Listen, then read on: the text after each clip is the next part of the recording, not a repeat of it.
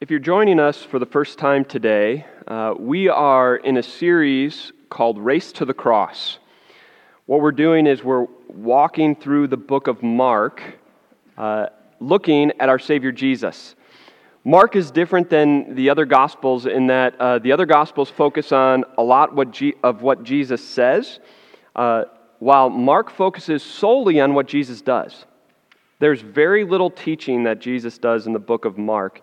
And that's because Mark is proving to the Romans that Jesus is the powerful Son of God. And he's also proving that this powerful Son of God is a suffering servant, the Savior, to save people from their sins. Up until, recent, up until today, uh, it's been easy to want to follow this God, to want to follow Jesus as we walk through this book. Think of what we've seen. We've seen that he, he's a God who has good news. Who doesn't want to follow someone who has good news? We've seen uh, Jesus cast out demons. I want to follow someone like that. Uh, we've seen Jesus forgive someone's sins and then heal a paralyzed man. I want to follow someone like that.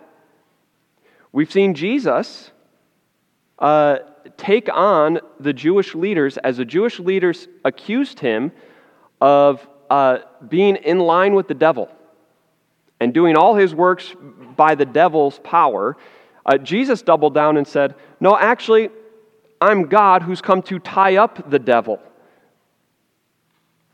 We want to follow a leader who doesn't back down from persecution and rejection from the establishment. Up until today, we have wanted to follow Jesus. But what happens when this powerful Son of God, that we know has power, lets bad things come into our life? What happens when he lets hardships come and he seems to be indifferent? What happens when he lets storms come and he seems to be asleep? That's exactly what happened and what the disciples faced in Mark chapter 4. And that's what we're going to look at today. The beginning of Mark chapter 4, uh, Jesus is preaching to the crowds, and uh, such a large crowd gathers. He's on the, on, on the shore of the Sea of Galilee. That such a large crowd gathers that he says to Peter, Hey, give me your boat, because Peter was a fisherman. Give me your boat and, and let me stand in there and push me off from the shore so I can teach more people. And Jesus spent the whole day teaching. At the end of Mark chapter 4, it's now the evening. And this is where we pick up. Mark chapter 4, beginning with verse 35. That day, when evening came, he said to his disciples, Let's go over to the other side. Leaving the crowd behind, they took him along just as he was in the boat. There were also other boats with him. A furious squall came up, and the waves broke over the boat so that it was nearly swamped. Jesus was in the stern, sleeping on a cushion. The disciples woke him and said to him, Teacher, don't you care if we drown? Let's stop right there. Jesus gets done teaching, and he says to his disciples, Let's go over to the other side of the Sea of Galilee. And so, without going back to shore, they just take off. And here we get a rare glimpse of Jesus' humanity in the book of Mark. Look what Jesus does he sleeps. He's the powerful Son of God, and yet he goes to sleep because he's exhausted. And one commentator uh, even makes an assumption that Jesus could be seasick. Why? Because Mark points out exactly where he's sleeping in the stern of the boat. And if you got seasick, you always sat in the stern because it moved the least amount in the boat. We get a rare glimpse of Jesus' humanity here as he sleeps. Jesus is true God, and yet he's true man, and that's what we see. And he goes to sleep, leaving his disciples to sail the boat across the sea, which is no big deal. The majority of them are fishermen. And they've navigated this sea many times, and they've navigated through storms. which is what happens. Uh, this storm was nothing unusual. Uh, the Sea of Galilee sits 700 feet below sea level, and surrounding the sea is a bunch of mountain ranges. And so when that cold wind comes over the mountain ranges, it comes down and mixes with that warm air. Storms happen just like that. And they happened a lot. And this is what happens as they're sailing. And yet it's such a bad storm that these professional uh, fishermen who sail for a living have no control. They have no control over this storm. They've lost all control. All of their ability, all of their capabilities, all of their will is gone. And they start to panic and become afraid. Because the winds are bringing the waves over the side of the boat. And they turn to Jesus and they wake him up and say, Teacher, don't you care if we drown? What's the matter? Why are you sleeping? Get up, do something. Don't you care? It's in the midst of the storm that faith gets replaced. Your first point today. Fear replaces faith and causes doubts. It's in the midst of the storm that fear replaces faith and causes doubts. Can you blame them? You know, I think a lot of times we read the Gospels and uh, we kind of chuckle and we roll our eyes at the disciples. Oh, disciples, you don't get it again. How come you guys just don't get it? I don't understand. Can't you guys see? This is crazy, you guys. Foolish disciples. Not with this one. This one we feel something a little different, don't we? We, we feel sympathetic, empathetic. Maybe we even read this story and we hear it and, and we get that pit in our stomach. You know the pit I'm talking about. Because we know what it's like to face a bad storm. In central Texas in the springtime, we know what it's like to have bad storms blow through. And we know what it's like to look out the back door and the, the heavy winds coming through, and we see the swirling clouds, and we get that pit in our stomach of, oh no, is this going to be a tornado? And we get a little scared. Now imagine being on a boat in the middle of the sea where the waves are crashing over the boat, and Jesus is quite literally sleeping. Of course, we can relate. Of course, we empathize and sympathize with them. They know that Jesus cares. But this storm seems pretty deadly, and Jesus seems indifferent. He's sleeping. They trust in Jesus, they have faith in Jesus. But this storm has brought dissonance to that trust. It's easy to follow the powerful Savior when He's not having bad things happen in our life. But when bad things come, when the storms come and he seems to be indifferent, do we still trust? Can you relate? Maybe it's not physical storms. Uh, if you want to classify it like it, the storms of this life. Hardship, suffering. Illnesses, whatever it may be, the hardships and difficulties of life, the storms, in those moments when Jesus isn't responding or doesn't seem to be responding, when Jesus seems to be quiet, when Jesus doesn't seem to be awake, do you still trust? Or does fear replace your faith and cause doubts? Like I said, it's easy to follow a powerful Jesus when he's acting on your behalf. But what what if he lets a storm come?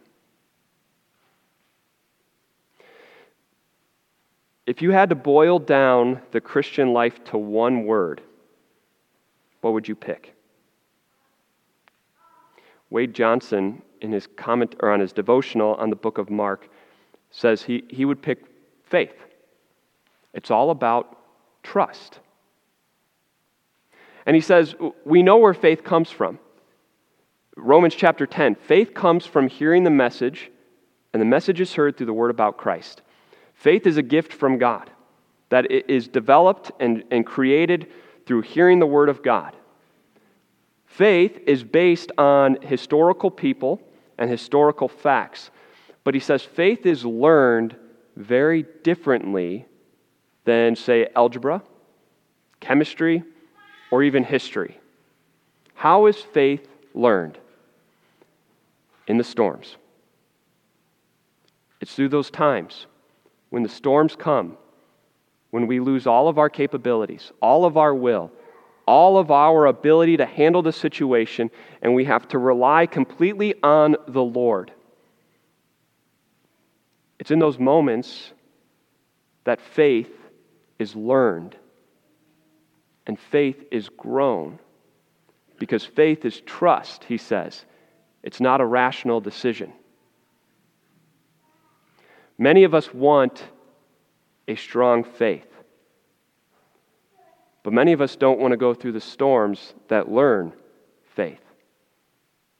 I remember uh, as a kid, my great grandma, 90 uh, something years old, and looking at her thinking, that lady has a strong faith. I want a strong faith like her. Well, how does she have st- such a strong faith? Because she had been through so many storms in her life, and she learned that faith over time. Are we willing to go through the storms to learn faith? Or do we jump out of the boat when they come because we don't trust Jesus? This is the disciples. They're in the storm, quite literally, a storm. And they're going down. And they wake Jesus. How does Jesus respond? Verse 39. He got up, rebuked the wind, and said to the waves, Quiet, be still. Then the wind died down, and it was completely calm. You talk about total power. Jesus stands up and he just says, Quiet, be still. That's it. There's no, in the name of so and so, I command you.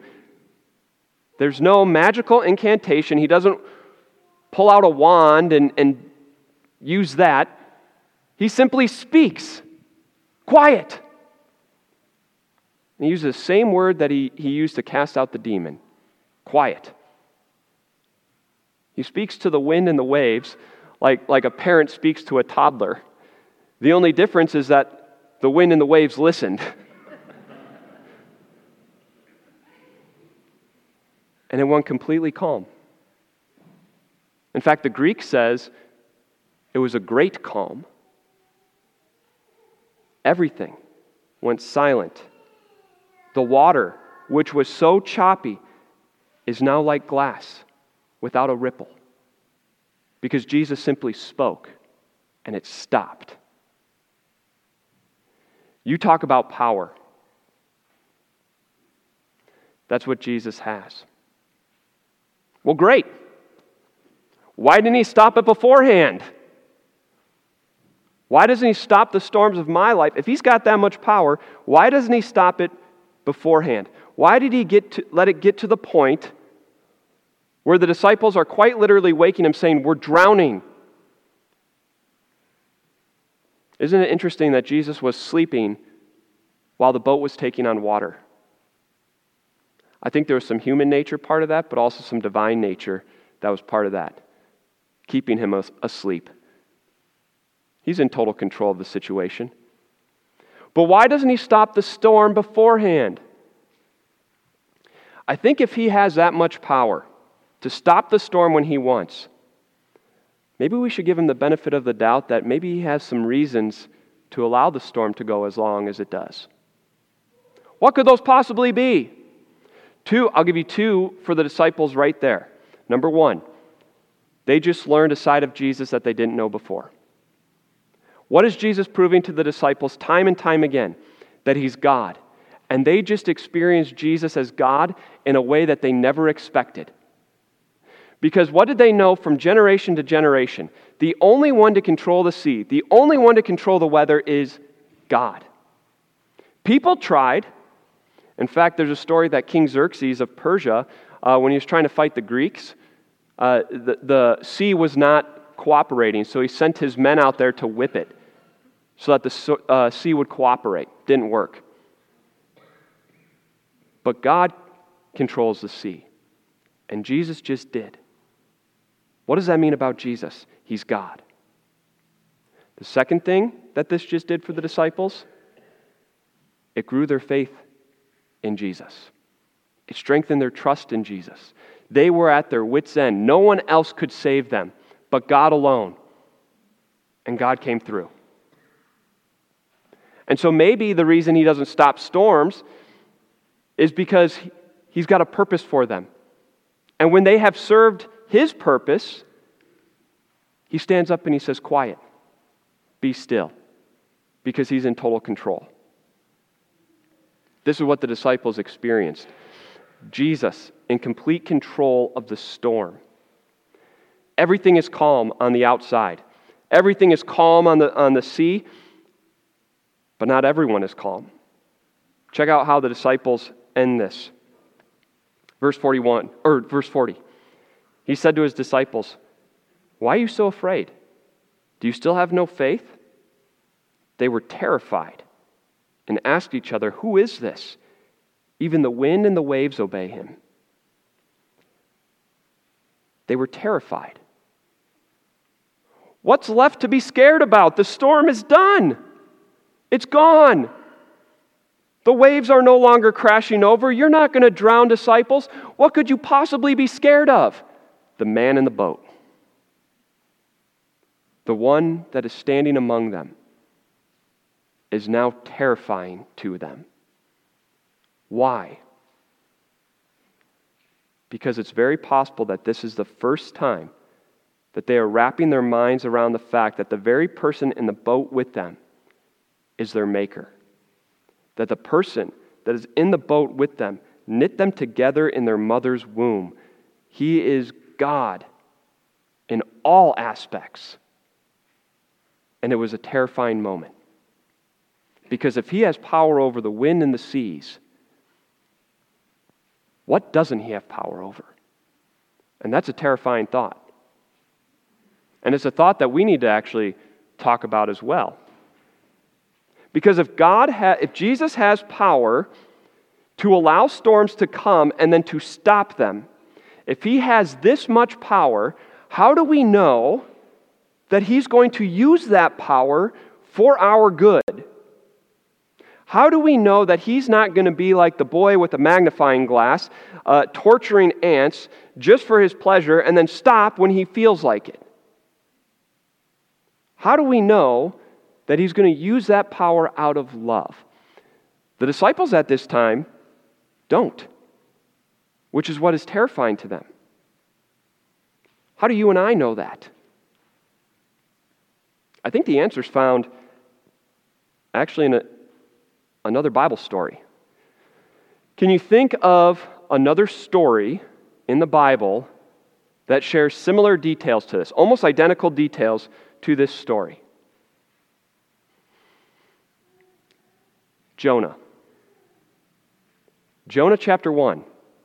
Jonah was a prophet around 700 BC. If you haven't read Jonah, it's four chapters. Uh, consider it your homework when you go home today. It'll take you 10 minutes to read it. But Jonah chapter 1 uh, and Mark chapter 4 share so many similar details. Let me lay them out for you. Number one, both Jesus and Jonah are on a boat. Both of them fall asleep. Both boats have a huge storm that come. Both have sailors who uh, come to their wits' end after trying everything they can. We're going to drown. And they go, and both, both counts have sailors who go and wake up the sleeping person saying, We're going to die. Both stories have uh, a, a, a divine intervention to calm the storm. Both stories end with the sailors more terrified after the fact than before. There's one difference between the stories. In Jonah, Jonah gets up and he says to the sailors, If you guys want to live, you have to throw me into the storm. That's the only way. In Mark chapter 4, Jesus gets up and he calms the storm. And yet, that's not where the comparison ends. In the book of Matthew, the, the Jewish people say to Jesus, Jesus, give us a sign so that we know that you're the Messiah. And Jesus says, No sign is going to be given to you except the sign of Jonah. Just as Jonah was in the belly of the fish for three days, so the Son of Man will be in the belly of the earth for three days. For one greater than Jonah is here. You see, Jesus calmed this storm because this wasn't the storm that Jesus came to be thrown into. Jesus was going to be thrown into the storm just like Jonah, but it wasn't a, a physical storm. Jesus was thrown into the storm of God's divine justice. Jesus was thrown into the storm of hell for our sins. When you look to the cross, you see Jesus dying. You don't see just a man who's dying, you see Jesus, our Savior, who was thrown into the storm of hell. Because Jesus said, Guys, either I have to get thrown in or you do. But if I get thrown in, the storm of hell stops. And so Jesus jumped in. He jumped in into the storm of hell so that you and I never would. And you know what happened? The storm stopped. God's divine justice was served, and the storm was quieted. And just like Jonah was in the belly of a fish for three days, Jesus was in the belly of the earth for three days. But how much power does the Son of God have? He rose from the dead. Why did he do all this? So that you could experience the great calm of knowing your sins are forgiven. So that you can know the great calm of never having to fear being thrown into the storm of hell. So that you would never have to fear that God is against you. So that you know the great calm of knowing that eternal life is yours through Jesus. You want to know that Jesus is using his power for your good? Look to the cross. He didn't do that for himself. He jumped into the storm of hell for you so that you can experience a great calm of knowing peace with God. And that is yours. It's because we have this God that we now can trust Him no matter what comes our way. It's because of Jesus, who endured the storm of hell for us, that we now listen to Him as He says to our hearts, Quiet, be still. And it's those words that bring faith out of fear. Your last point today.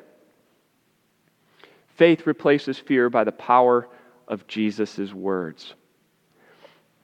Jesus has power beyond imagination. And as we face storms in this life, as we face hardships and difficulties, Jesus comes to us with his powerful word and he says to our hearts, Quiet, be still. And he gives us two amazing promises that we can cling to in the midst of the storms so that our hearts are quiet and still. Number one, Jesus says, Never will I leave you, never will I forsake you. No matter what you're going through, Jesus says, I will never leave you. I will be in the boat with you. If you're getting tossed around by the waves, if you're getting tossed by the, uh, by the winds, Jesus says, I'm there with you. I'm navigating you through. I've got complete control, and I will never leave you. I will never forsake you through it. And then, number two, he promises in Romans chapter 8 that he will work good of all things for those who love him. And so, no matter what storm he lets happen when it has served his purpose, which is for your good, he will say to that storm, Quiet, be still, and it will still. This is the God that we have. This is the powerful Savior that we have. And so let's, let's listen to him as he says, Quiet, be still. I am with you always, and I promise to work all things for your good. Let's listen to our Savior's voice as we go through the storms. Let's pray. Gracious Savior, we thank you that you never leave us nor forsake us, and that you work all things for our good. In this world, we will have trouble, you tell us. Uh, we will go through rough times. We will go through the storms of life, uh, and that's because of sin. And yet, you never uh, let darkness go wasted. You never let storms uh, go without stretching us and building our faith.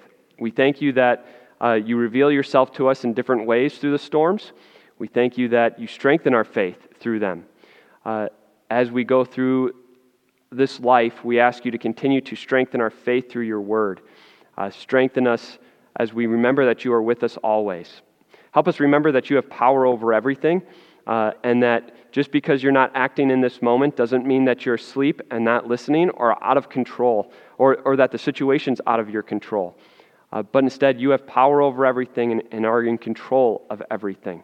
Continue to be with us and continue to strengthen us so that we continue to have faith and trust in you in all things. It's in your name we pray. Amen.